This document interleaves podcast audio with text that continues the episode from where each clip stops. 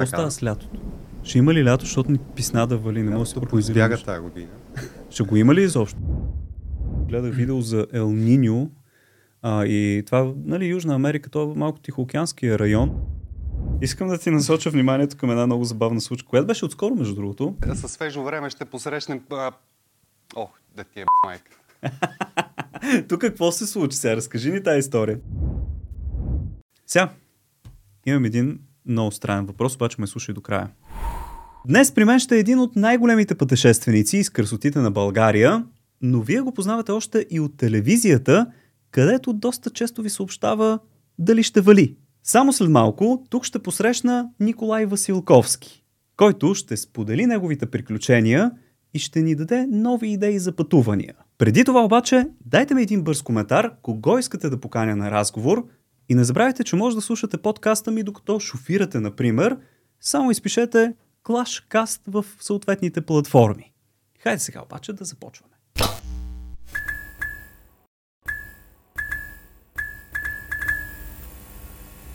Здрасти, Ники, благодаря ти, че си тук и че уважи подкаста ми. Как се чувстваш? За мен е чест да съм в твоето студио и все пак събирани това, че и двамата очевидно харесваме и обичаме България. Да, затова именно те поканих тебе, защото знам, че си страстен пътешественик и от тебе съм гледал някои идеи за пътувания, следете и във Фейсбук и смятам, че се получи един много интересен разговор и зрителите ще могат да научат за някои места, които допреди това не са знаели и да им да си дръпнат идеи за следващо приключение, например, нали? То това е целта и на моите, и на твоите видеа, които пускам от различни точки на страната, да запалим огъня на хората за това да пътуват, да излязат от стаите, от офисите, от кой където се е загнездил и да видят нещо красиво. Общо взето, както си е, то е клише вече, ама опознай родината, за да обикнеш. Наистина няма друг начин. Старо клише и може би нещата тръгнаха така много, много, много силно след пандемията. След това време, в което всички се бяха затворили вкъщи и просто имаха нужда малко да излязат дали в чужбина, дали в България. България беше най-близо. Да. Затова всички тръгнаха първо по българските планини и поляни. Абсолютно. Днешната тема, която съм си писал като рамка на разговора, е малко известните, но супер красиви места на България. Защото и ти, и Пламен е страстен пътешественик, и аз, и със сигурност откриваме такива места, където си казваме, това пък как не го знаят хората, нали? Що има толкова малко хора? Що е занимарено? Що няма пътека до място? Това си го задаваме почти всеки път, като излизаме. А и много често тези места са много близо до нас, без да сме знаели, че са там. Абсолютно. И тук около Пловдив имаме толкова места, където като отидеш и си кажеш, как това не е по някоя брошура, примерно. Та, разкажи ни, къде беше последно и такова място да те е впечатлило? Да, последно открих един нов водопад, поне за мен беше нов, голямо Коларовско пръскало. Слабо популярен водопад в полите на Беласица, до село Коларово, разбира се. Откъде тръгна цялата работа, просто видях, че Природен парк Беласица бяха написали за тези водопади, те с цяла каскада от 3 водопада, че са сравнително нов маршрут, малко популярен и викам си, дай пък да тръгна да видим какво ще стане. И беше невероятно красиво място, но унищожително, изморително пътуване. Тя Беласица е така. Знаеш ли го този водопад? Питам Пламен, защото той пообожава водопади. Аз не съм им фен и ще кажа, защо на микрофон много ми шумат. И се ядосвам, като тръгна да правя аудиото и полудявам, не мога да го принижа, но той е страстен фен на водопадите. Да, и аз ще го имам този проблем с микрофоните. Най-вероятно днес или утре, когато седна да го сгубя това нещо. За водопада. Как каза, че се казва той? Голямо Коларовско пръскало. Почти нищо няма в интернет за него. Аз това също ме запали. Да, така разговора да ни е седнал, сядаме на маса и ти ми кажеш някое място и чуквам в Google. Всеки човек това го прави и ето това излиза, скъпи приятели. Чакайте, че само трябва да смалим. Да, и докато го покажеш, между другото, само да вметна, че Беласица, и аз не го знаех в интерес на истината, Беласица се оказва планината с най-много водопади на единица площ. Най-гъстотата. И сега в интерес наистина тази година е по-влажна и всички са пълноводни. То навсякъде се образуват водопади с тези валежи. Да, ето го, точно снимката го показва, да. В момента разликата, сега това виждаш, показваше някои от тези по каскадата водопадчета, по-малки. Да. Пътеките как са? Пътеките са маркирани не отлично, те може би са отлично маркирани. Въпросът е, че в момента избоява доста растителност там. Да. И аз на няколко пъти се загубих от маршрута, който е доста кривичък. Е, виж, Илия Левков. И докато си гледаш в...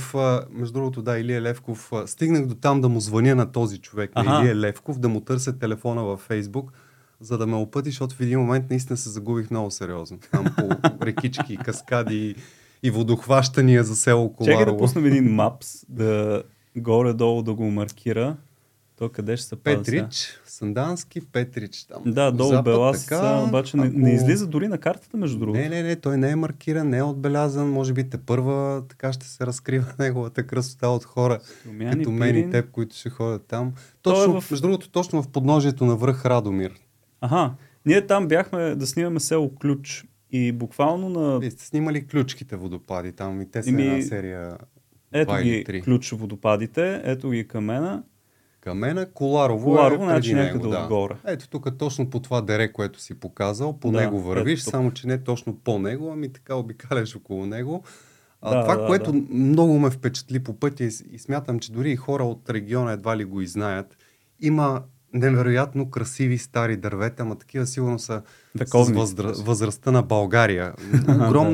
Огромни дървета, сигурно много стари, вековни, чинари. Да. Които за снимане са нещо благодат просто. Не, планината, тя между другото, гръцката граница минава по Билото точно и нашия склон си е доста стръмен. Не знам гръцкия дали е по същия начин. Той гръцкия южен... също е стръмен, обаче там няма горите. Да, той е южен. Южен, по-топъл и е доста сух, каменист. И между другото има доста, така поне съм чел в интернет, колко е вярно, не съм попадал, има доста мини останали от времето, когато границата се охранявала доста сериозно. Ясно. Не съм попадал на мина и нали, това е очевидно. Добре. Пътуванията са ясни, обаче тебе хората те познават и с другото ти ампула в телевизията, където казваш за времето и то от някакви странни места. Не винаги си в студиото, както се казва. Можеш да кажеш, че телевизията ти е професия, пътуванията е хоби или обратното, или и двете са хоби? Как ги виждаш? И двете неща са хоби и точно затова аз не се изморявам. Много често ме питат, ти как не се изморяваш толкова много с китане? Как да се изморя, като аз реално работя това, което ми е хоби и ми е приятно да го правя? И ние сме така, между другото, защото като любимото ми е пътуванията и снимките на мистериите на България, на паранормално, където съм вече по-тежките, но то си е хоби и дори да не спим една нощ, на следващия ден уморени сме, обаче сме заредени от това, което се е случило. И точно природата зарежда всичките нейни, всичките водопади, реки, поляни, планини, няма как. Те зареждат с някаква енергия, която хора като тебе и мен не усещаме. Очевидно. Много, много, много. Сега искам да те питам като синоптика, Николай Василковски. Какво става с лятото? Ще има ли лято, защото ни писна да вали? Не може да се произбяга тази година. Ще го има ли изобщо? Или... в интерес на истината, така поне средносрочни и дългосрочни прогнози показват, че след 20 юли времето ще стане една идея по-стабилно. Няма да е по-стабилно. То не, че сега не е лято, просто сега се редуват едни студени фронтове с по-топли вълни.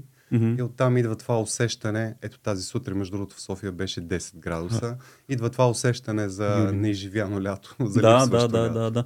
С нощи тук пък валя из ведром як порой и тази сутрин си беше хладно. Аз лично, между другото, харесвам този вид лято, тъй като природата е зелена. Да, навсякъде в момента, дори време. И традиционно сухите райони, може би с изключение на някой югоизточен район, всичко останало е зелено и пълноводно, ако си говорим пък за реки и водопади. Сега бяхме долу до Триград, далечните Родопи, високите Родопи, и тепърва пролета настъпваше, говорим края на юни, началото на юли, имаше цъфнали люляци, тепърва цъфнали люляци, които са обикновено май месец, си изгърмяват и си прецъфтяват. В района на Беклемето в Стара планина тъкмо сега също цъфтят люлиците, което показва, че много закъснява. Много закъснява. Според тебе тези аномалии във времето, и май месец беше дъждовен, целия юни, някаква цикличност ли е или природата ни отвръща просто на удара на замърсяването? Моята лична теория е, че природата отвръща на удара, може би много точно казвам. Няма как ние хилядолетия наред да се гаврим с нея, буквално да се гаврим с нея, с цялата си човешка дейност и тя в един момент да не върне на този удар. Това е абсолютно нормално и логично, и като Говорят постоянно как климатичните промени носят всъщност се случват. Да, ето го, това наистина се случва. Да, то няма вече съмнение, то не е въпрос. Топла зима. Въпросът е доколко това ще става все по-зловещо в следващите години. Да, доколко ще са минат амплитудите между суша и влага и се разминат сезоните. Всяка година вече почти няма, почти няма спокоен валеж в България от дъжд. Винаги вали експлозивно, с бурна грамотевична активност, с обем на валежа около 50, а дори до 100 и над 100 литра на квадратен метър експлозивно, което създава тези предпоставки за наводнение. В Богдан, там Карловско, сега в северозападна България проблеми постоянно. Мисля, че това четах една много голяма статия и гледах видео за Ел Ниньо и това, нали, Южна Америка, това е малко тихоокеанския район, но то толкова голямо и грандиозно събитие, че цялата планета страда. То не страда, ами просто усеща неговото влияние. Мисля, че Ел Ниньо е виновно за това, тая цикличност. И аз четох подобни анализи, и между другото последните 3 години, то е на планетарно ниво, се случва явлението обратното на Ел Ниньо, Ла Ниня. Ла Ниня, да. И заради него, така поне някои метеоролози и учени обясняват липсата на зима тук по нашите географски ширини. Колко е така, няма категорични доказателства, но е теория, която така си струва човек да вземе предвид. Те казах, че това е първата година, а Ел Ниньо ще продължи 2 или 3. Те обикновено или 1 или 2 години продължават. Аномалията в случая е, че Ла Ниня, която се очакваше да продължи 1-2 години, тя продължи 3 години. Да. И сега вече в момента мисля, че става тази промяна на температурите. Да. Ти си в Нова телевизия от бая време, от аз как се помня, коя година беше? Може би от 2011. Да. Той има един момент, че аз първо бях в музикалната телевизия ММ, която беше закупена от един англичанин, Дидие Штосел, англичанин с бългийски произход, който после закупи към ММ, добави спортните канали на Диема и след това добави и Нова телевизия към целия този пакет. Ма тя така че трудно е да кажа точно. На нейната честота беше сложен един спортен канал. Аха, ясно. Мисля, че 2010-та мисля, че беше последното излъчване. 78-ма година съм, т.е. съм на 40 колко станаха и 5 години. Бе, изобщо не ти личи между... Аз мисля, че си 8, 2, 3, 4 колко нас горе-долу. Да, трябва да те черпа. Ей, човек, като се говорихме за телевизията, защото чат-пат вечер си пускаме и една зима си спомням, един репортаж правиш. Нали, мисля, че бях късните новини. Качил се на Беклемето горе. Ама една виелица, един сняг, един студ и ти стоиш буквално на една такава преспа. И си обясняваш съвсем спокойно как е много студено, как има... Как Беклемето първо го затварят, нали, като проход. Да, винаги. И как това е затворен и скоро властите от другата страна ще ограничат и буквално след тебе една така... вихрушка се носи от сняг и ще затрупа и викам, този човек там ще си остане за този репортаж. И този случай, за който разказваш, действително ме затрупа, тъй като тогава още не разполагах с високопроходим автомобил, бях с една от служебните коли, едвам се измъкнах човек. Аз, защото съм пътувал през зимата. Там, да, знаеш за какво става въпрос. Как се сменя за 10 минути, както си пътуваш спокойно и става един буханак, както му викаме ние по нашенски. И буквално за час-два си трупа едни 20 см сняг. Разкажи за някоя друга екстремна случка. Попадал ли си в окото на бурят, което всъщност ние го използваме като това, че е най-силната буря, но всъщност в окото на бурята е спокойно времето, нали така? Попал съм в такива много страшни ситуации и то дори съм бил сам в автомобил, когато на някакъв път на магистрала най-често по Тракия се случват подобни ситуации. Много силен дъжд с много силни грамотевици и буквално ти не виждаш къде се движиш. И като думне една градушка. Да, и градушка, но това е по-малкият проблем. Проблема е, че нямаш видимост. Тогава просто пускам аварийките, спирам отстрани и чакам.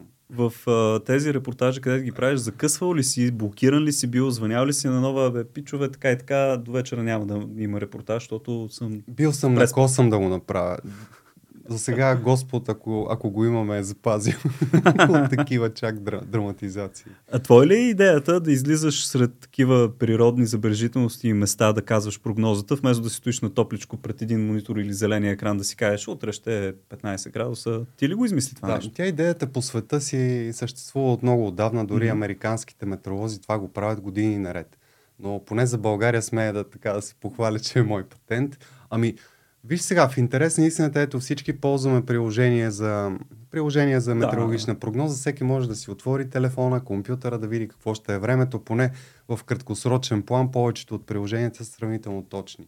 Да, обаче, за да накараш хората да гледат телевизия, да видят нещо, да се загледат в прогнозата, все пак трябва да им дадеш някаква добавена стойност. Абсолютно, да. Това е много хубава идея. Защото... А и за мен лично времето не е в студиото. Времето се случва около нас навън. То е в планината, на магистралата, ето в някаква ситуация или... А как предаваш? В смисъл, с телефон се снимаш на живо? Да, с телефон имам едно приложение, което то не е някакво сложно, просто е приложение, което се свързва с сървърите на Нова и предава на живо сигнал през ползвам мобилното покритие над страната. Защото някой път е хубаво качество, някой път е лошо, особено като им горя. Случи ми се тази зима на Бел Макен. Се качих с идеята пак да покажа. То беше вече към края на зимата. Едно от малкото места, където имаше сняг, беше Бел Макен. Викам се, дай да покажем на хората какво е сняг, защото са го забравили. Ние не видяхме. Качих се там и може би 15 минути преди моето включване угасна ток.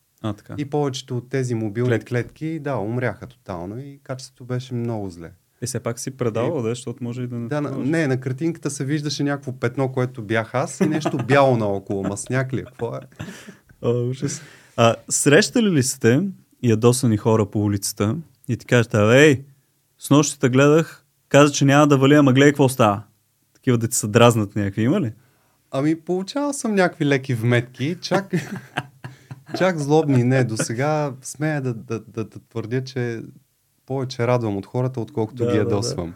Ако това се обърне някой ден, ако почна да дразне хората повече, отколкото ги радвам, сигурно ще спра се занимавам с това. Не, защото нашето поколение с телефоните, ама по-възрастното поколение задължително се гледа прогнозата за времето от рекола. Задължително, да, и винаги са ми го казвали точно хората на средна и по-висока възраст. Ние вечер си сядаме, гледаме си прогнозата за времето. Това е закон.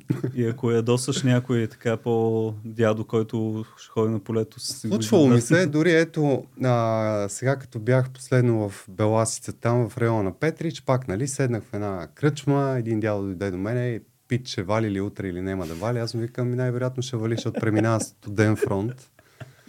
И после този човек сега още ми стои в главата. Днес, гледах къде е валяло, там не е валяло, въпреки че му казах, че ще вали. Той е студеният фронт, благодарение на някакви локални планински характеристики. Там очевидно ги е пропуснал. Има такива грешки, нормално е, случват. То в планината аз не знам някой, който може да ти каже точно ще вали или не. Там се сменя за 10 минути от слънце, става ужас. Най-добрият метеоролог всъщност е този, който познава локалните характеристики на местата, за които говори. Аз не смея да кажа, че ги познавам в цяла България, защото няма как се. Пак не съм бил във всяко едно селце и всяка една паланка. Ясно, да. А като се заговорихме за прогнозите, ти ли си пишеш текста и спрямо някакви данни, или ти пускат от БАН, примерно, това го кажи, вярно е, примерно, нали... Имаме тази опция. Телевизията плаща абонамент за... То не е БАН, вече е НИМХ. Те се отделиха от БАН. Не, в случая аз обичам сам да си направя прогнозата, тъй като той е част от цялата тръпка да го работиш това нещо. Как става това? В смисъл, гледаш сателитите и това си казваш... Това става чрез сателитите едно на ръка, но все пак, освен тях, има едни... Те са достъпни също публично алгоритми. Те са общо взето 15-20 на брой алгоритъма или метеорологични модели, които на базата на това, което е в момента, изчисляват какво предстои в близките... ден, два, часове, седмица. Или пък съответно седмица напред. Най-дългия от тези публично достъпните такива метеорологични модели дава, да речем, до 2 седмици сравнително точна прогноза. Нататък вече никой нищо не може да каже месец. Мога да го покажа това нещо. Добре, къде трябва да влезем? wxcharts.com. Ето това може да дадеш скип, там да не ти пречи на картата. Съответно, ето ги метеорологичните модели. Те са наредени, тук поне една голяма част от тях. На база, това е европейския, който си посочил. Това? Европейския модел, който е разработен и сравнително точен за Европа. Този GFS, първия, е американски алгоритъм. Чакайте, че малко се забавя, и не мога ги нацелвам. Който всъщност той е 2 седмици напред, дори малко повече от 2 седмици. Добре, тук какво виждаме сега? Горе над Русия. Така, това, което виждаме над Русия е циклон, който се развива, ако го пуснеш в движение, ще видиш как се върти. Мърдаш това просто. Да. Само че ако дадеш този модел Icon, също за Европа оптимизиран. Да, то е, движението тук е по-плавно, т.е. може човек да придобие така... Ако ми лагва, ето. Да, ето, виж как се завърта, как се раздвижват нещата. Нали? Ами да, тези дни са доста интензивни валежи, като разбира се, спрямо от света виждаш и интензитета на валежа. В параметрите, които можеш да избереш тук в опцията чарт,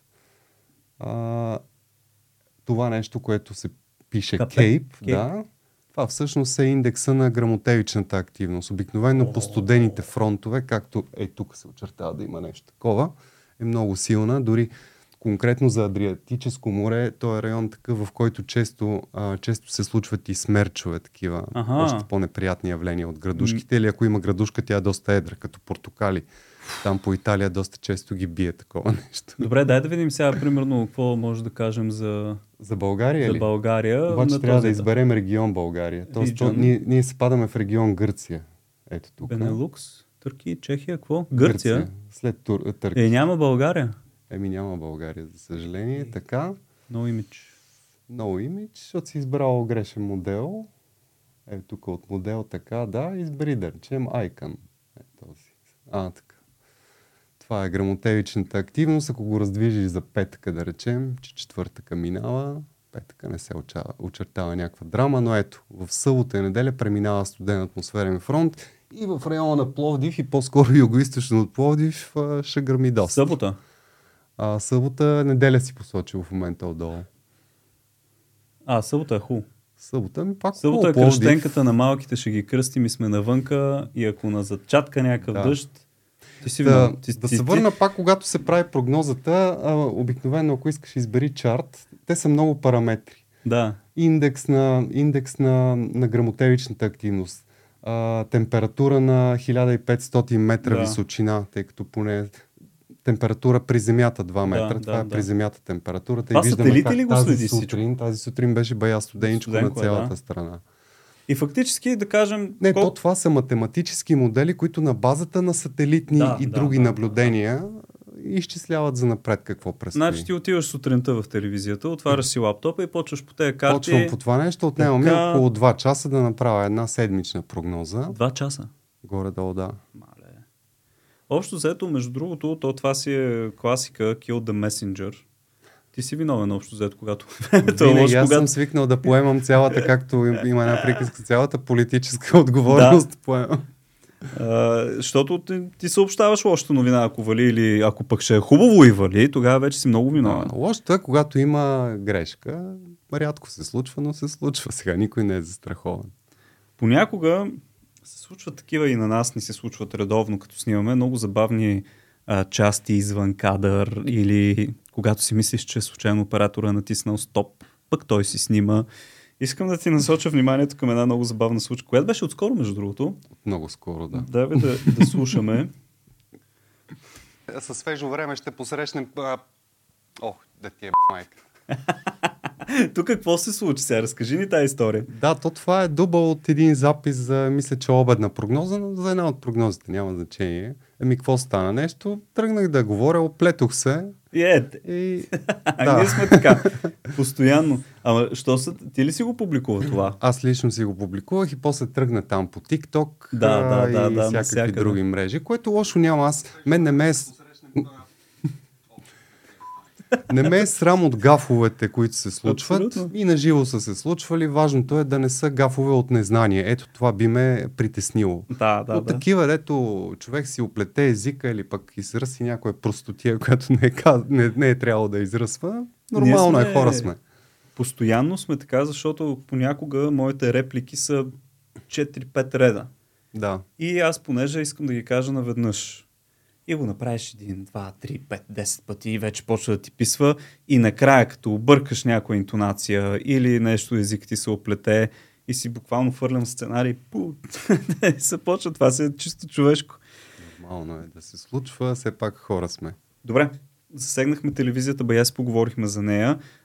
Аз искам сега да насочим разговора към пътуванията ти.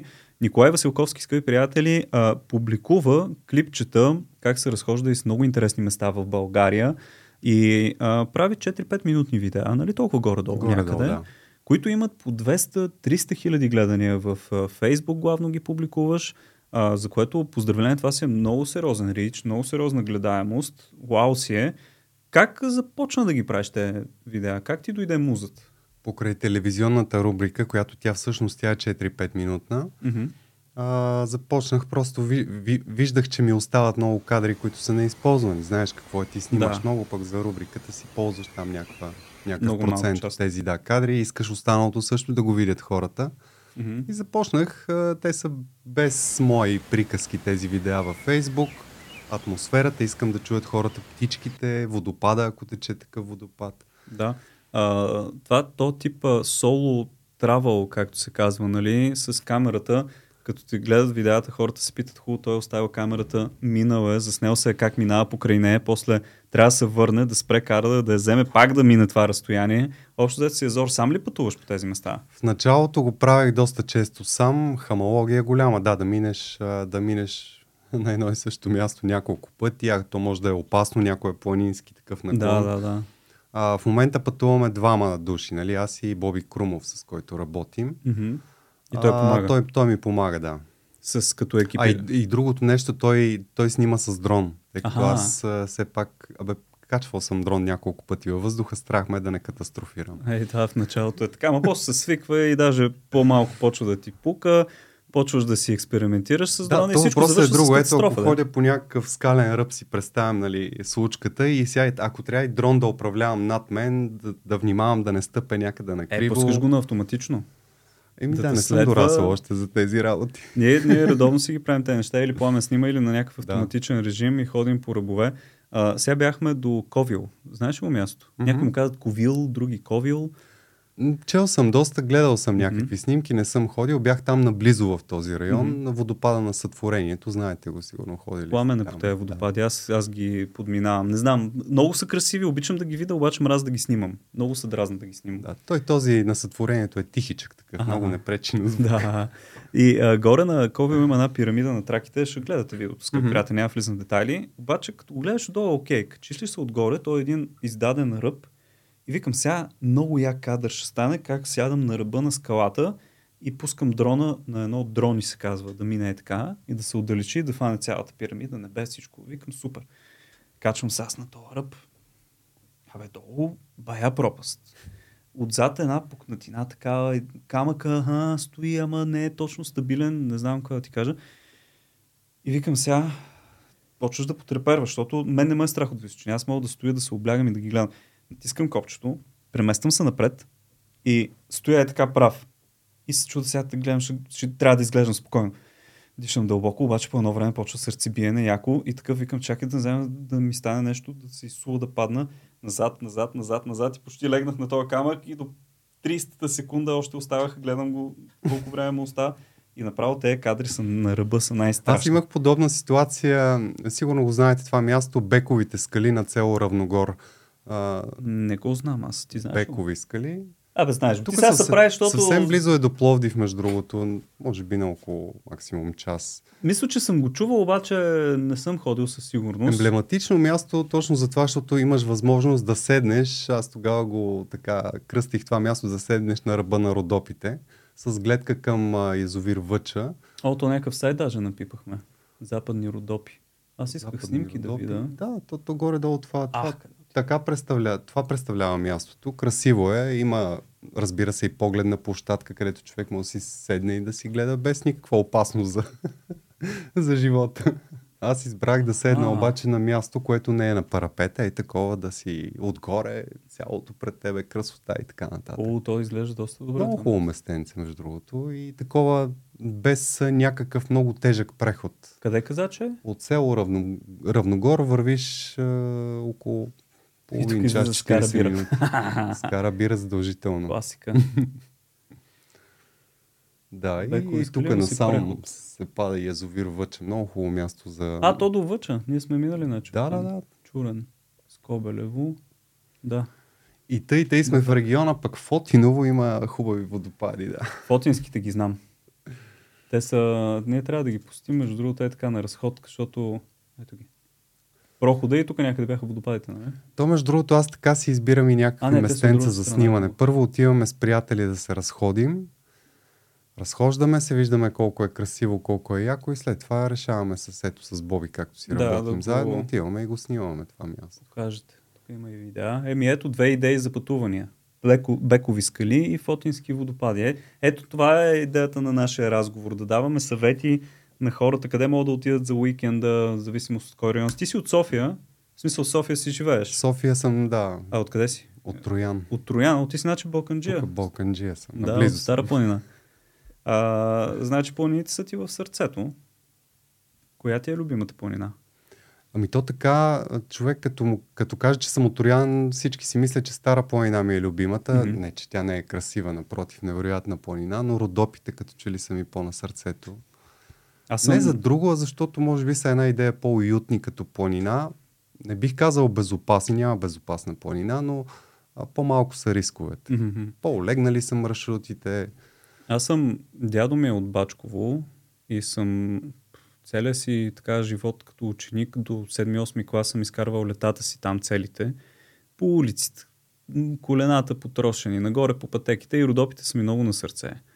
И на мен ми е любимата също, обаче винаги се впечатлявам много от Пирин и от Рила, като такова, като страхопочитание някакво имам към тези планини. Те са наистина красиви, но не бих казал, че са за всеки. Да, те са различен тип. Затова аз харесвам ги много, но обаче в тези рубрики, които се опитвам да правя, опитвам се да накарам хората да ходят, а не всички хора могат да го направят в най-високите части и най-опасните на планините. Затова гледам по-леки маршрути, до средна трудност, така че да може всеки сравнително безопасно да отиде някъде и да се наслади. И това си е фактор, защото ние може да си казваме някакви места, но аз затова и в тази книга описвам трудност и горе-долу за какви възрасти е подходящо, защото има хора, където просто няма да могат да изкарат този маршрут. Някакви жестоки натоварвания, въпреки че не са от най-високите планини нито в Европа, нито в света, си има доста зор. А и опасни ситуации винаги има, особено когато е валял дъжд, мокро е, кална е, минутка, дето се казва секунда невнимание и падаш в някоя пропаст. Аз имах такава ситуация. Падал ли си някъде? Не съм падал, но щях да падна. Ти като каза Бачково, съвсем близо до Бачково, Сливодолския водопад. Да, той е най-високи на Родопите. Да, въпросът е, че аз ходих там, когато беше замръзнал зимата и целият маршрут беше така, поне в последната част заледен и истинско чудо, че не се претрепах. Ужас. Не бях си взел котки, такова, което се слага на обувките, просто отидох без да съм особено подготвен, не подозирайки, че е чак толкова студено там. То е доста усойно място. Усойно място, за това беше и заледено. През целия път Пламен има видео, Пламен ТВ има видео, сега лятно, ти по-есенно имаш на пролет. Защото не е много близо и аз редовно даже съм снимал ревюта на Сливодолското падало. Един часовник бях снимал там. Исках такива природни ревюта, обаче те се оказаха много трудни, особено като има водопади и вода, да се чуеш какво казваш. Сега, имам един много странен въпрос, обаче ме слушай до края, за да го усетиш. Лецен слух. Случайно да си усещал нещо некомфортно, нещо странно вътре в себе си, едно неспокойство на 17 юни миналата година, 2022, по обед. Да си спомниш нещо да ти се случило? Ами, не се сещам. Не се сещаш за тогава. Добре. Нещо парене на уши, цялостна тревожност да си усещал. Да не да сте ме псували за времето нещо. Не, сега ще ти кажа защо. Пускам ти едно видео. И за контекст на драгите зрители, когато се подготвяме за даден епизод, аз изравям целия интернет за него, за да съм максимално подготвен, да знам какво очаквам, особено когато не сме ходили. И попаднах на едно твое видео с Пламен двамата. Чакай да го направя на голям екран, да засила звука, защото звука е много важен тук и това, което казваш. Така, пускаме го. Новините на нова продължават. Ето още от темите ни. Мистерия. Подземен град лежи под българско село в Родопите, който е построил и верни ли са легендите за съкровища в него. Спирам. Това е Хухла. Хухла, да. Записът е преди 8 години. Ти си ходил там. Ние снимахме миналата година на 17 юни. По обед пристигнахме и започнахме да го разучаваме. И си казваме, нали, Хухла, Василковски каза тук около върха. Сега ще ти кажа думите. Цъкаме. Друго свято място е този водопад на около 400 метра под върха Свети Илия. твърди. Чакай, че тук е много ключово, връщам го. Друго свято място е този водопад на около 400 метра под върха Свети Илия. Ключова дума. 400 метра под върха Свети Илия. Нали така? Отиваме ние горе на въпросния върх Свети Илия, отварям Google Maps и засичаме горе-долу 400 метра къде се падат. Човек, тръгнахме, обикараме 400 метра радиус, 500 метра. Целият кръг около Свети Илия, сега ще го пусна и него да го видите, драги зрители, чакайте малко. Обикаляме, ама мощно. Ето го Хухла. Ето тук е върха Свети Илия. Скъпи приятели, ако не сте гледали видеото, то от серията Паранормално, изкарахме 24 часа Хухла в търсене на входа към подземния град, който ти разказа. Та позиционирахме се точно на върха, ето тук на Свети Илия и си казахме, ами Василковски ни съобщи, че на 400 метра е водопада. Тоест, ние обиколихме тоя целия периметр. Тоя. Леле майко. Гори, траняци. Падахме, ставахме дупки, подрахме се. Горели са ми ушите. Нахапаха на такова и вече в тая част горе, където тук е непроходимо, вече си казахме, тук няма да намерим водопад. Дигнахме дрона. От дрон снимахме, гледахме къде е този водопад на чесът. Викаме, това Василковски така да напредсака. Човек отнесе няколко клетви. Викам, дай ще питаме местните. Слязахме до селото, намерихме един разговорлив местен, който надържа един час и се оказа, че водопада не е на 400 метра, господин Василковски, ами е на километър и половина по въздушна линия тука. И за да стигнеш до него, защото тук има частни терени, непроходимо да, трябва да минеш по този път, 5 км до тука и да слезнеш обратно. Тогава, колкото клетви изяда, викаме, някой ден ще срещна Василковски и ще му кажа, че не е прецакал много жестоко. Този ден, видов ден за мен дойде. Да. И сега е момента да се насладя, да ти кажа как на прецака. Тоест, направо ни разказа играта, човек. Аз съм позабравил това място в интерес. Ти спомена от коя година, вече аз не помня. Преди 8 години е репортажа. Да. За... То даже виж и качеството 4 към 3 е това тогава снимано. Това е още резолюция. Да, тук си виж. По-различно изглеждаш. Та, общо взето ти беше направил този репортаж и може би единственото видео, на което се позовавахме е твоето. За Хухла и когато отидахме и викаме 400 метра, веднага ще го намерим този вход, бе. Това е наблизо. Майко, през едни черни пътища. То нямаше пътека до този водопад. Казвам ти, наистина голям майтап с това. Та, друго видео, което сещам твое, е за река Ерма, за Ждрелото. То беше по-скоро, нали? Да, по-скоро, преди 2 години, може би. И понеже снимахме за мистериите на България там, и аз пак казвам, изравям всичко предварително и ти го изгледахме и тогава добихме така хубава представа за какво може да очакваме и нещо, ти ги правиш по такъв малко по соло травелър точно начин. Слагаш си камерата, разказваш тук, примерно този маршрут, едикъв си по-опасен беше. Това ме е идеята също така да го проходя целия маршрут. Да. Много хора ходят, снимат в началото, много е яко тук, минава се от тук, от там и до толкова. Ама трябва да го покажеш това. Ако има някъде наклон, да се катериш, ако има някъде спуска. Ние точно това направихме, защото то се минава през един тунел, после слиза до реката, през едни мощчета, където да паднат. Те, мисля, че ги повъзстановиха тия мощчета там. Ние бяхме преди месец.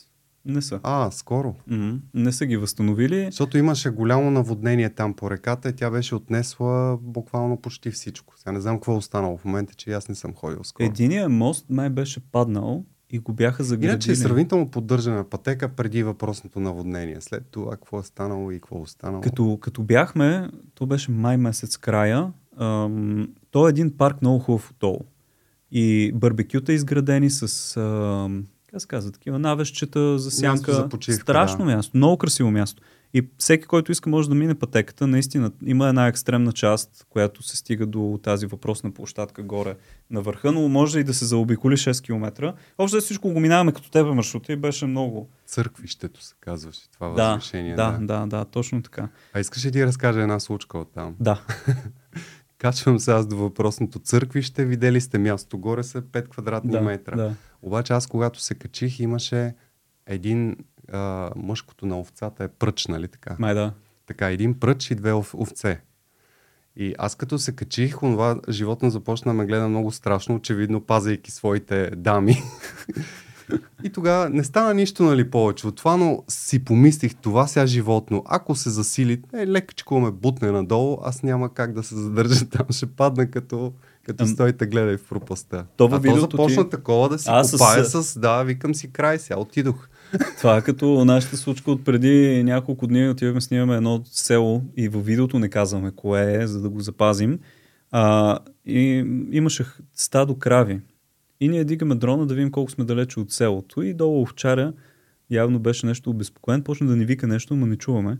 И тръгваме да сваляме дрона, свалихме, защото той бръжди и вика: "Мале, ако знаете бика, какво почна да прави с този дрон", вика е така почва да рови, да въгледа, викам: "Пусна ли се, не мога да спасим тук, ще ви откъсне крака, мрака, всичко". И късмет, че не е тръгнал, така че те животните по пътя са си опасни. Да, те за тях, между другото, дроновете като звук наподобяват, разказа ми го един овчар, някаква муха специална, която много ги хапе.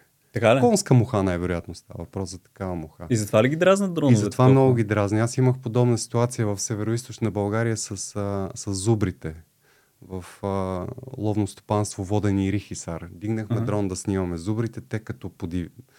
Абе, смисъл, дразно разтревожиха се много, да. Не подивяха, нали? Трудно ще подивее такова животно. На същото място имаше и табуни с коне. Такива диви, много красиви, направим. Още тях аз гледах кадрите. По същия начин можеш да ги подплашиш, да стане страшно. Отдалече дрона ги снима и те такива почват да тичат. И аз, нали, от бая далеч само ги минавам настрани. Кадрите се получиха уникални, ама явно наистина много ги дразни този звук. Звука наподобява... Те са с по-развито чувство за, нали, усет. Сега искам да ми кажеш директно, защото аз съм по топ класациите малко. Не знам дали следиш ли канала, какво прави Гордо? Да. Добре, правя топ класации и много ми се ще да ми кажеш твоите топ 3 дестинации в България, които са, от както си говорихме в началото, малко известни, но супер красиви, които идват новим така. Примерно започнем с третото място. На Примависта, на трето място Бегликташ. Бегликташ, Приморско, да, но не само самия Бегликташ като тракийско свято място и камъни и всичко останало, а цялата пътека до залива Света Параскева. Така. Този дълъг маршрут, който в един момент излиза край морето, сега забравих там всичките носове и заливи и такова, те си имат имена, но е много приятен, хубав маршрут за моментите през годината, когато няма мухи. Има един период, мисля, че юли-август. Леле човек, когато го снимахме това, щяха да ни изядат. Буквално да ни изядат. Да му разкажа ли историята? Ей така с едни клончета през цялото време нон-стоп махах пред себе си, за да ги разкарам.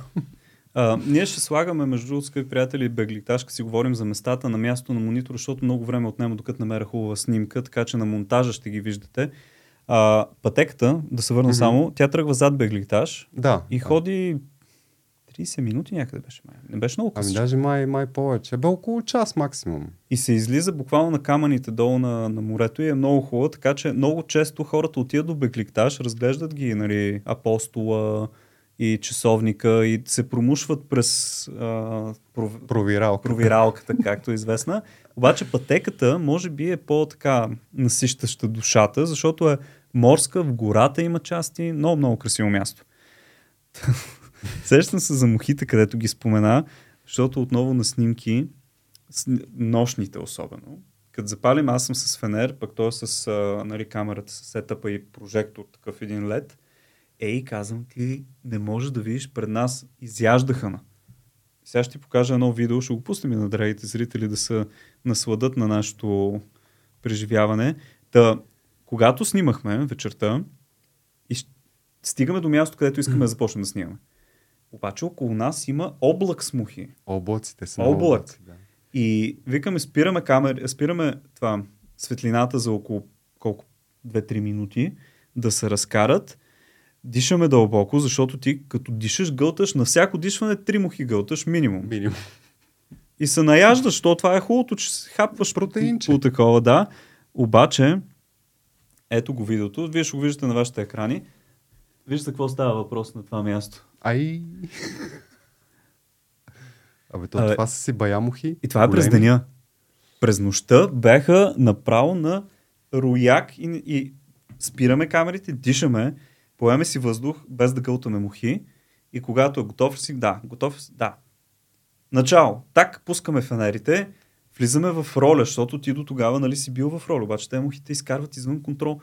И влизаме в роля, наснимаме го 2-3 минути, докъде трябва да стигнем и вече пак в ушите, в носа, в очите. Те ти кацат буквално на роговицата.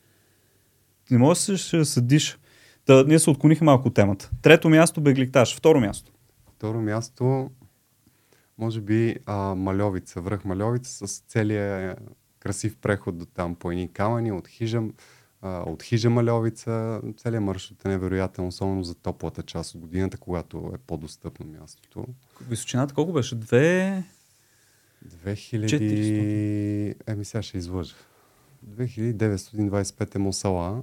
Абе да. Висок е, над 2000 метра, 2500 някъде ми се върти в главата. Сета. А верно ли е един от най-трудните върхове за достигане Мальовица?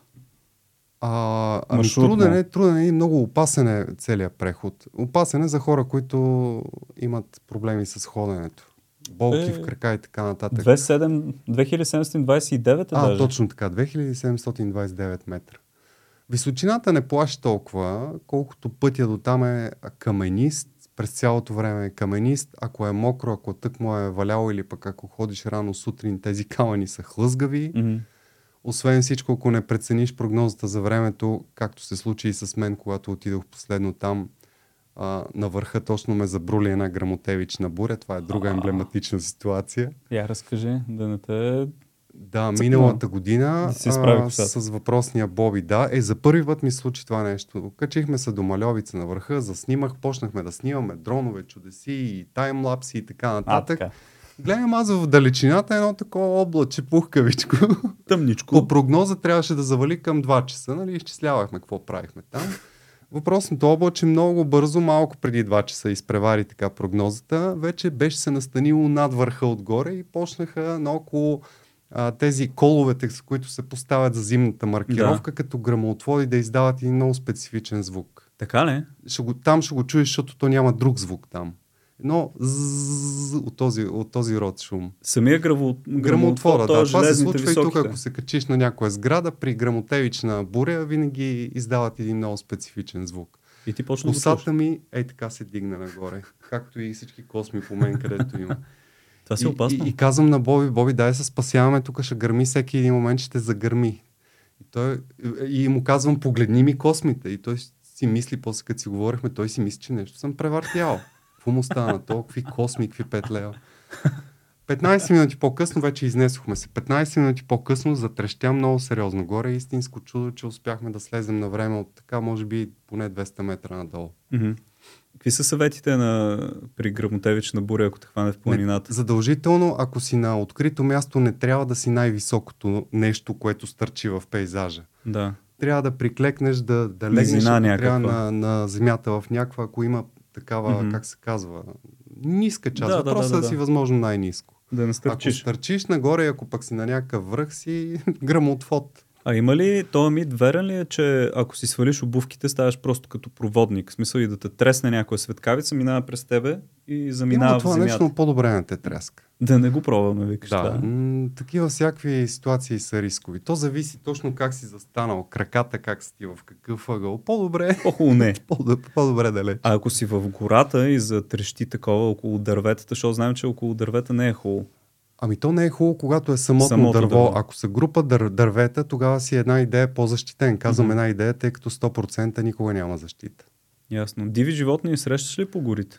Навръщане от въпросната Мальовица, так му беше преминала бурята, целите мокри бяхме с Боби и настана един приказен пейзаж, като спря дъжда. Да. Свежо, с лека такава, как се казва, пара, нали, която се издига от целия пейзаж. И наоколо в един момент имаше само диви кози, които доближаваха, може би, на около 5-10 метра до нас. Въобще без никакъв страх. Яко. Това е един от тези моменти, които никога няма да забравя. Снима ли? Да. Имаме ли ги на видео? Как се казва Facebook страницата? Василковски.com. Василковски.com. Така ще бъде и сайта, когато успея да го успеем. Може да влезете да последвате Николай, да гледате видеата и неговите приключения. А от диви животни, от тип мечки, нещо по-опасно срещна? Много искам да срещна мечка, не съм все още. Искаш? Искам, да. Ма като ти се изправи? Ами може и да ми се отиска тогава. Не, наистина обичам животните, не ме е страх от тях. Сега гледам, разбира се, да не влизам в тази зона, която вече застрашавам тяхната лична сигурност, и искам да видя как бих реагирал при среща с мечка.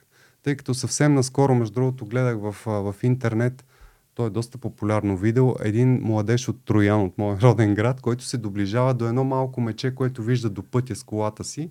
Ей така с телефона отива и го снима. И без да си лудост. Дава сметка, че обикновено където има малко меченце, баба меца е някъде наоколо. Мама гледа. И ако излезе, и ако си особено на пътя между малкото мече и нея, ще те изяде. Ще те изяде буквално. Мале, това си е голям риск. Защото тази година има някакво нашествие от мечки в Родопите и по телевизиите постоянно дават репортажи. То не само в Родопите, между другото. И такова, снимат ги постоянно по пътищата, и то много малки с майките си, по две мечета.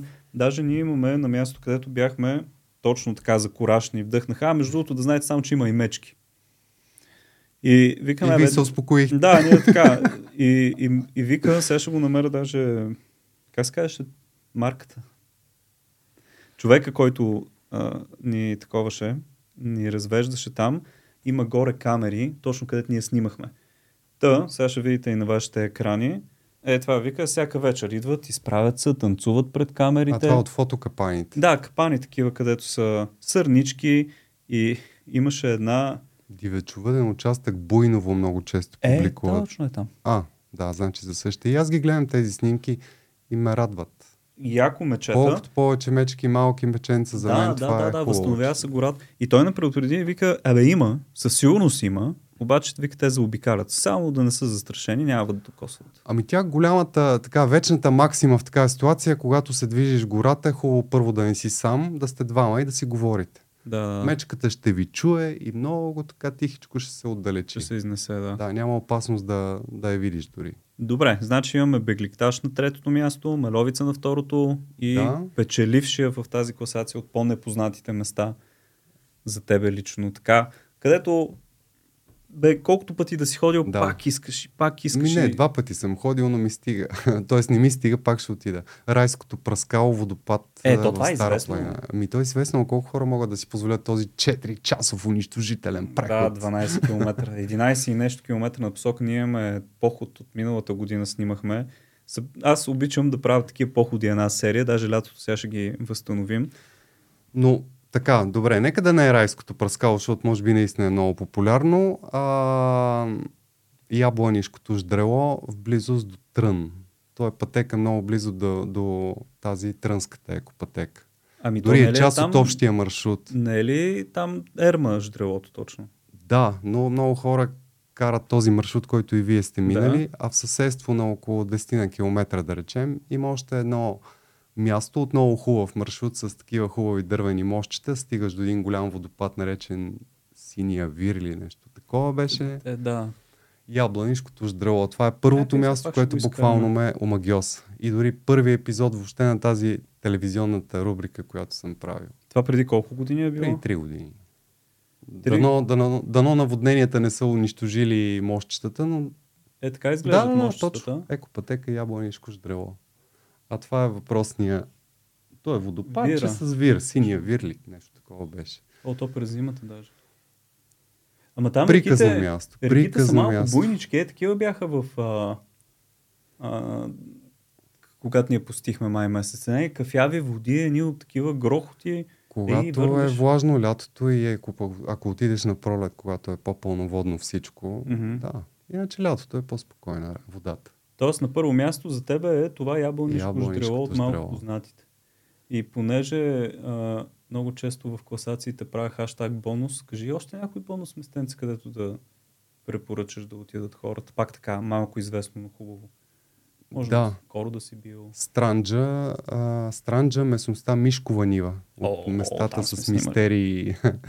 И наистина аз, дето съм човек, който вярва в научни факти, заставайки средата на Мишкова нива, усетих някаква... Да. Не знам как да го нарека. енергия ли е, нещо по-особено ли е? Това не е видеото. Ходили сте там? Да. Инди Пасха видях. Инди Пасха имаме... Да, ето е точно Мишкова нива. Ето е. Да, и ние с Боби пуснахме дрон там. Невероятно е да го видиш това място отгоре. То, между другото, мисля, че отгоре се хваща вече като... Да, виждаш го точно каква е конфигурацията на... Да. Ето го. На това култово място. Тук малко да не се завие свят.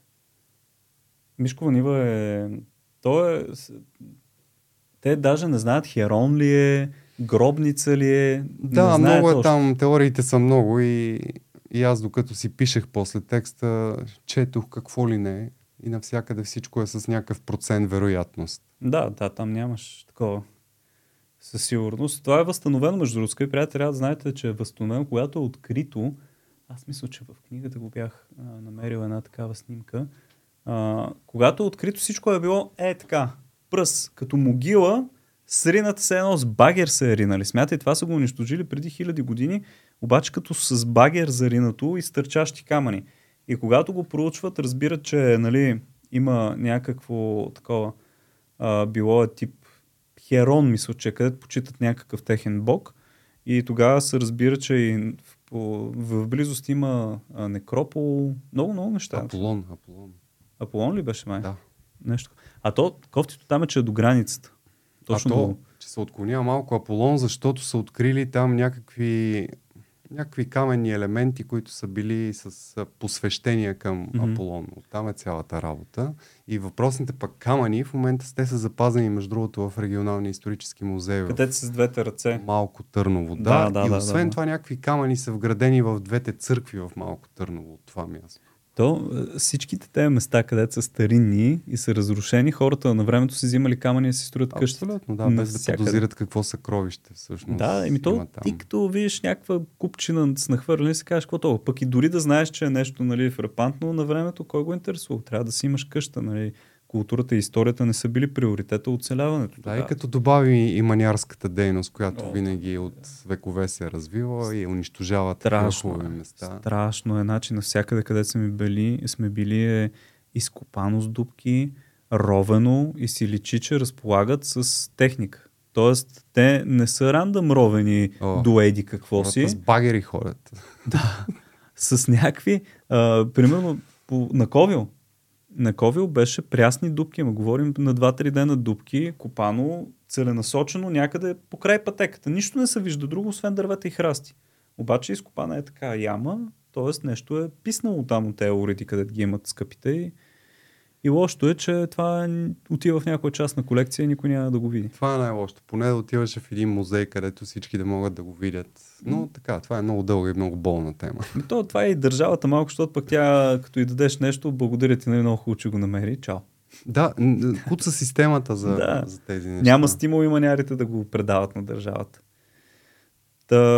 Разкажи ни за някое твое преживяване от типа... Сега, чувствам се застрашен, искам да избягам от това място. Някой от... тук са хубавите места, обаче някой където е наплашило, където не искаш пък да се върнеш. Имаш ли такива? То не е хубаво да казвам, така че ще откажа хората, ама реално погледнато последния ми преход до голямото Коларовско пръскало е от тези места, и сега ще обясня защо, от тези места, където не бих отишъл пак. Защото пътеката не е добре поддържана. Mm-hmm. От тая гледна точка, че да, има някакви маркировки, но растителността ги е покрила изцяло, ти се губиш, не знам дори вече, както съм ходил вече, не съм сигурен пак, ако втори път отида, дали пак ще намеря този крив път из гората нагоре към водопада. Mm-hmm. И тук идва вече момента на държава, местна власт, централна власт или който въобще се занимава с тия неща.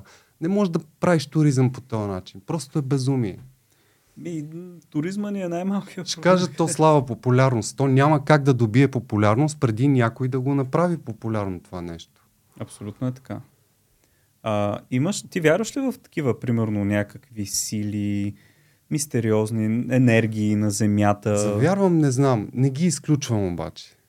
Аз не обичам да говоря за нещо, което сами аз не разбирам. Но това не означава, че аз го отричам. Най-вероятно има някакви сили.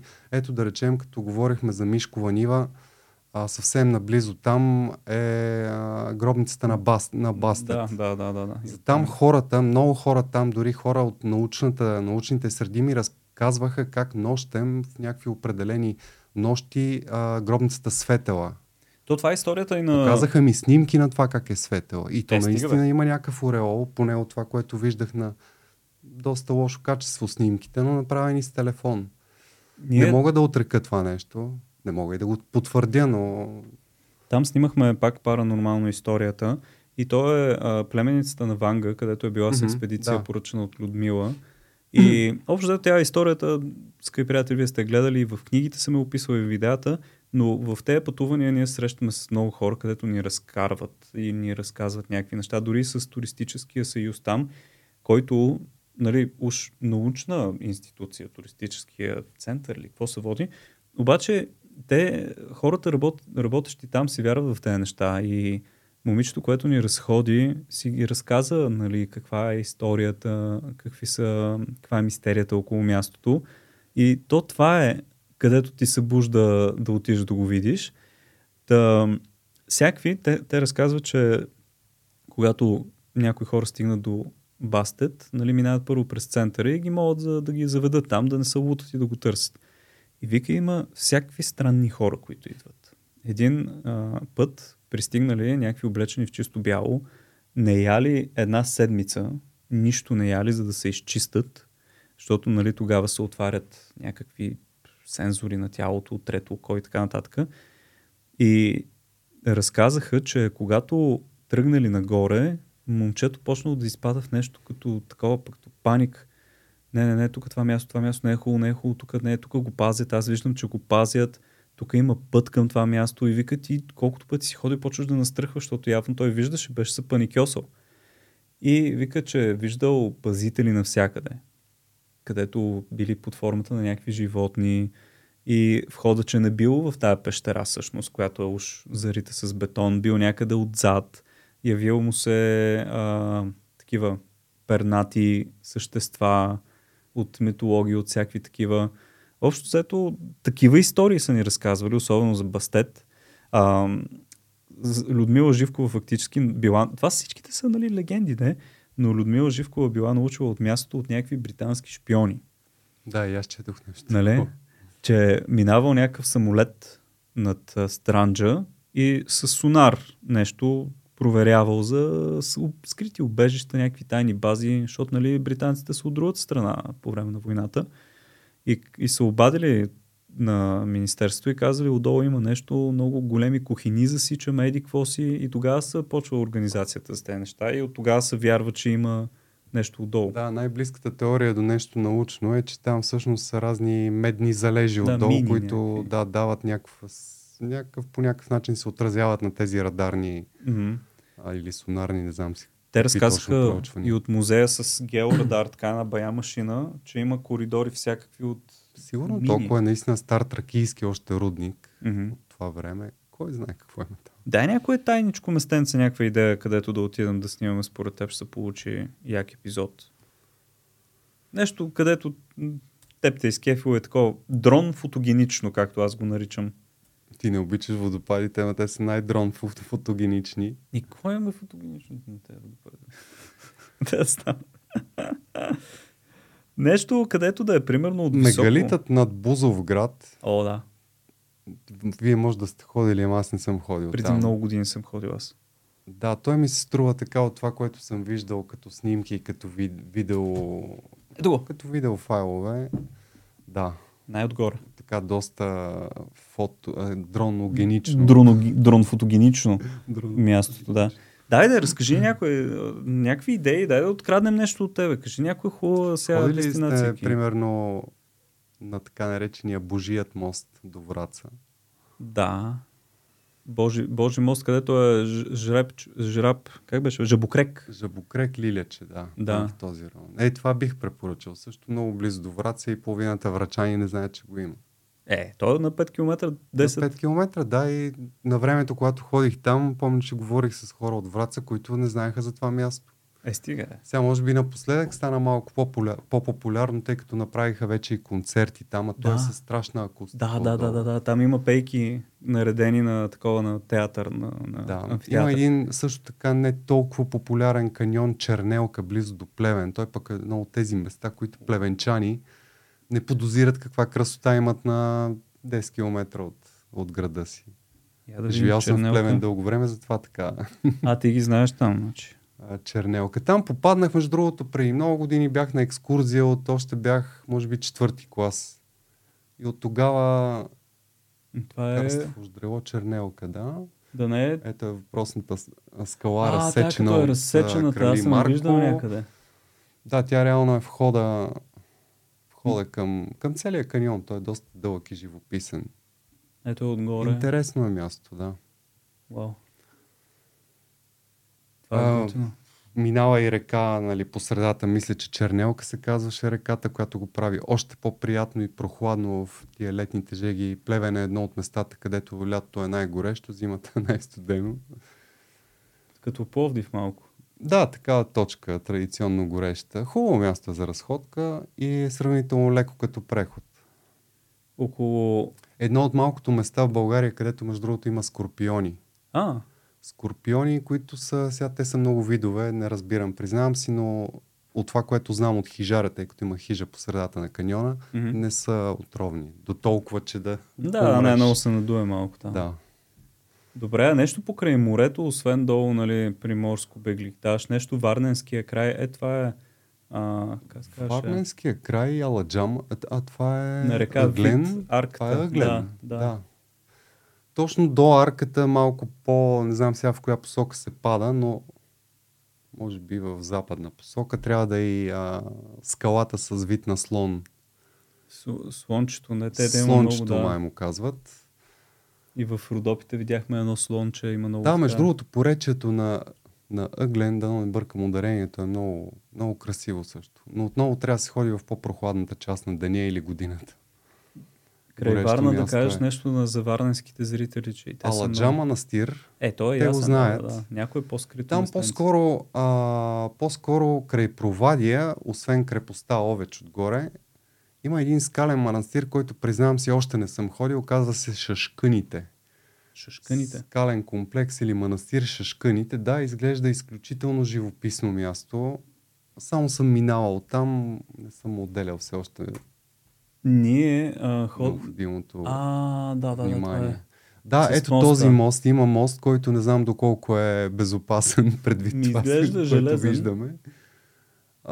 Но да, като почнах пък скални манастири, Хан Крумския скален манастир. Да, там сме били. Още 2-3 има около него в този регион, около Шумен, т.е. по Шуменското плато, осмарските скални манастири. Това са все такива местенца, където спокойно можеш да убиеш, нали, в кавички казано, един ден и да ти хареса.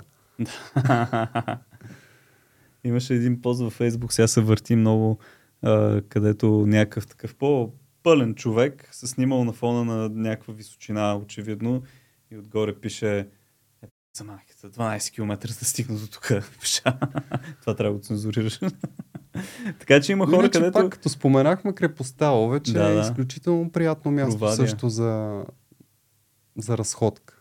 Както изглежда такова ръбесто, не е толкова ръбесто. С кола се отива до самата крепост, нали, за тези, които предпочитат шкембе туризма. И после да хапнат нещо. Да, в което няма нищо лошо, между другото.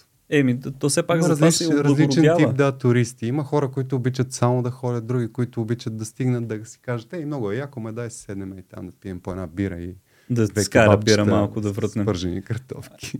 Как си с палатките? Ходиш на палатки или по-скоро си еднодневен турист? 2 пъти съм го правил в живота си на палатка. Значи не си голям фен? Не, че не съм фен, просто не съм го практикувал все още.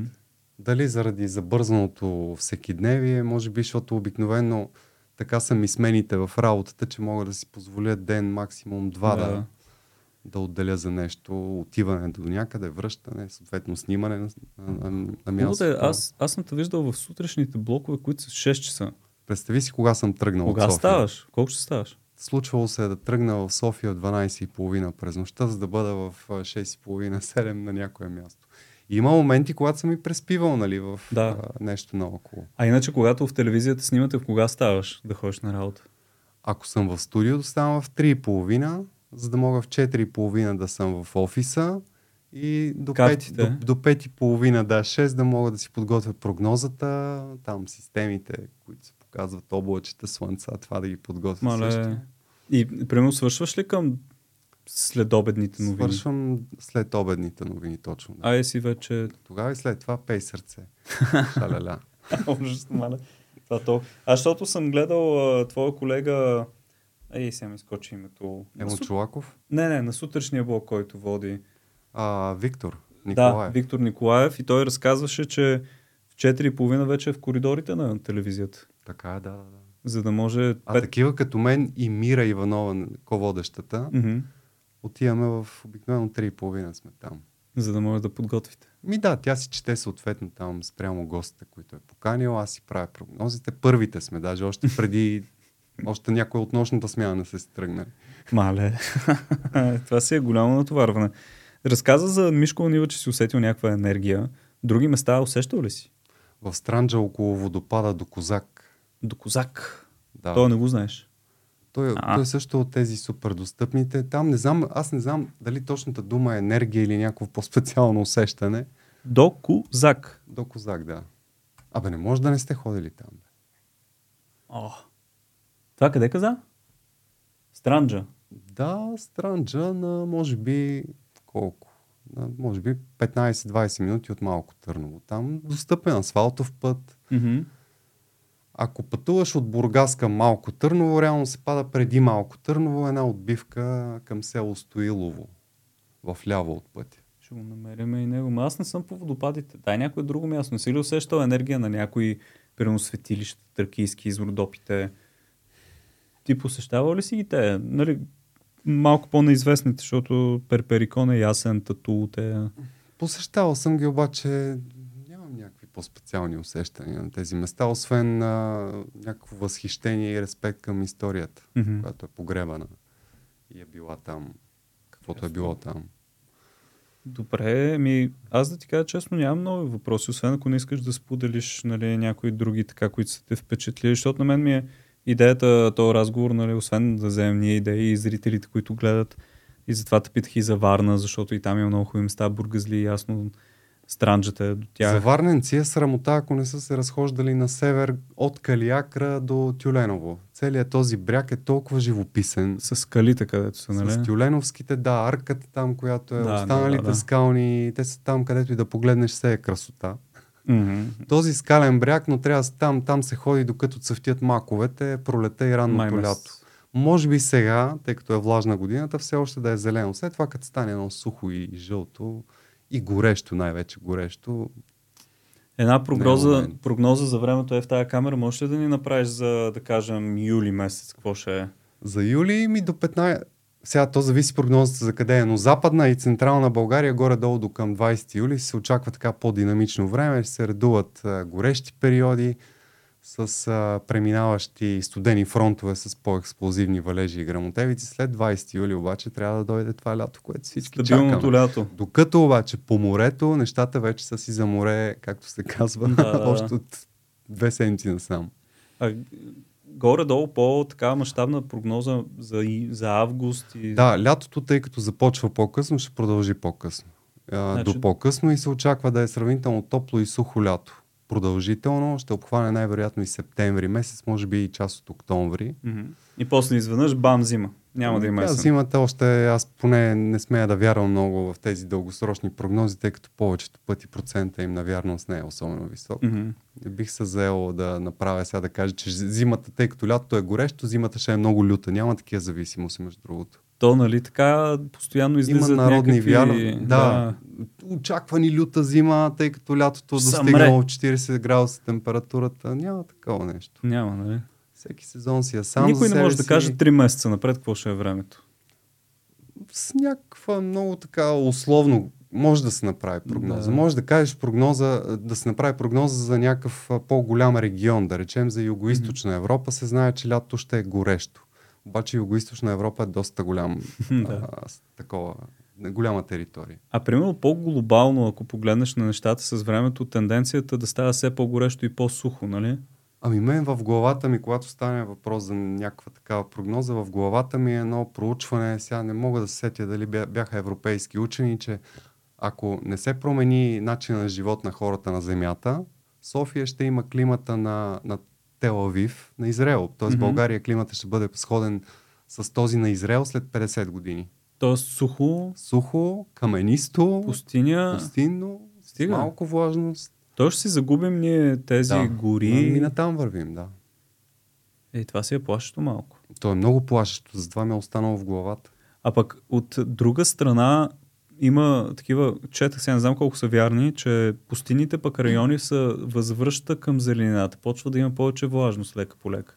То на тази планета има баланс. Mm-hmm. Някъде, където традиционно са свикнали с сушите, няма да има суша. Да. Съответно там, където такива географски ширини като нашите, ще трябва да се съобразяваме с някакви нови метеорологични условия.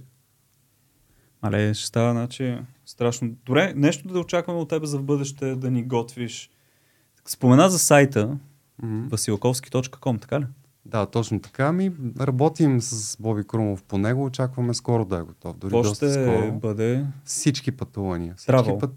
Да, абсолютно travel влог. Аз не обичам да коментирам неща, от които не разбирам. От пътуване знам, че съм проходил един маршрут, мога да го споделя с хората. Има ли моменти, къде с приятели излизате, примерно, на някаква разходка и гледаш, охо, студения фронт идва, облачета и така да им разказваш винаги, за време? Винаги. В главата ми винаги аз като ходя някъде се оглеждам по небето. Някакво такова изкривяване си, нали? Изкривяване, да, дори в такива дни, когато знам, че няма да капне капка дъжд. Погледам я постоянно по фронтовете. А, примерно, като ходиш, вече си изморен и усетиш лек полах. Северняка дойде. Значи сменя на времето, студения фронт идва, сменя се времето. Идва ли? Имаш ли ги такива? Да, винаги това. Мен в главата ми времето е постоянно, нон-стоп. Значи си е като хоби фактически да си следиш синоптичните. Преди дори да се занимавам телевизионно с тази работа, аз си го следях това нещо и си ми беше интересно. Това говорим за десетилетия наред. А чакай, аз в началото още ми беше въпрос, ама го прескочихме. Ти завършил ли си нещо свързано с метеорология? Абсолютно нищо. Нищо? Да, икономист съм по образование, възпитаник на Свищовската икономическа школа. А, така. Стопанската академия. Там. Тоест и телевизионно нямаш връзка с образованието? И телевизионно, да. И журналистика нямам като образование, но го правя вече колко години. То това е. Аз пък съм по образование хотелерство и туризъм. Нищо общо с този живот е до желание. Точно, да. До желание, амбиция и така хъс да го прави човек. Може би най-правилното нещо, което е като съвет е в те възрасти, определящи какво ще учим, да си разбрал това, което те прави щастлив. Защото, примерно, мен хотелерството ме правеше щастлив, но обаче, когато открих, нали, камерите, обработването, сега ми се ще да се бях върнал и да бях записал нещо такова, за да мога да го имам и това образование с терминологията, защото аз съм си самоук на всичко. Четене само в интернетите книги и това е. И аз съм имал такива моменти, защо на времето не записах метеорология. Така че съвет към младите, които гледат, е да се ориентират това, което ги кефи да учат, защото иначе ще сгубят едно време. Да, хубаво е да имаш, нали, образование. Още е обаче, че на тази възраст ти още не си даваш сметка за някои неща и може би трябва пък да се опариш и съответно да тръгнеш в покривия път, за да в някакъв момент да се върнеш. Да намериш себе си, както се казва. Но да, ако наистина човек успее на време да се ориентира, е много добре. Ти имаш някакви въпроси към мен? Аз подхождам по образование път винаги, когато някой интервюираш, трябва да питаш дали имаш някакви въпроси към интервюиращия. Не, въпроси не, обаче наистина ти се кефе сериозно на това, което правиш. Благодаря. Както и на всеки друг, който е решил по някакъв начин да покаже красотите на България. Благодаря това ти. Ми е някаква, може би, да знам, мисия в живота, абсолютно безкруполно и некомерциално да го направя доколкото мога. На мен ми е голям кеф да ги покажа нещата и аз много често, сега няма се лъжим, те епизоди за България не са ми от най-гледания тип характер видеа. И се опитвам да привлеча вниманието на хората с някакво коренче мистика, с някаква кукичка. Ама това е много хубав подход. Да, и да разкажа, не само да показвам визуално красотата и да описвам, примерно, вижте тези зелени дървета, как контрастират на белите скали, ами да разказвам историята на мястото, да влезнат да се потопят в културата на хората там, които са. И това е като цел и смятам, че може би това е кукичката, която да закачи, защото младото поколение на България много не ги интересува от красотите. Те не искат да ходят. Им други неща са ни в главата, и на нас са ни били на времето в главата.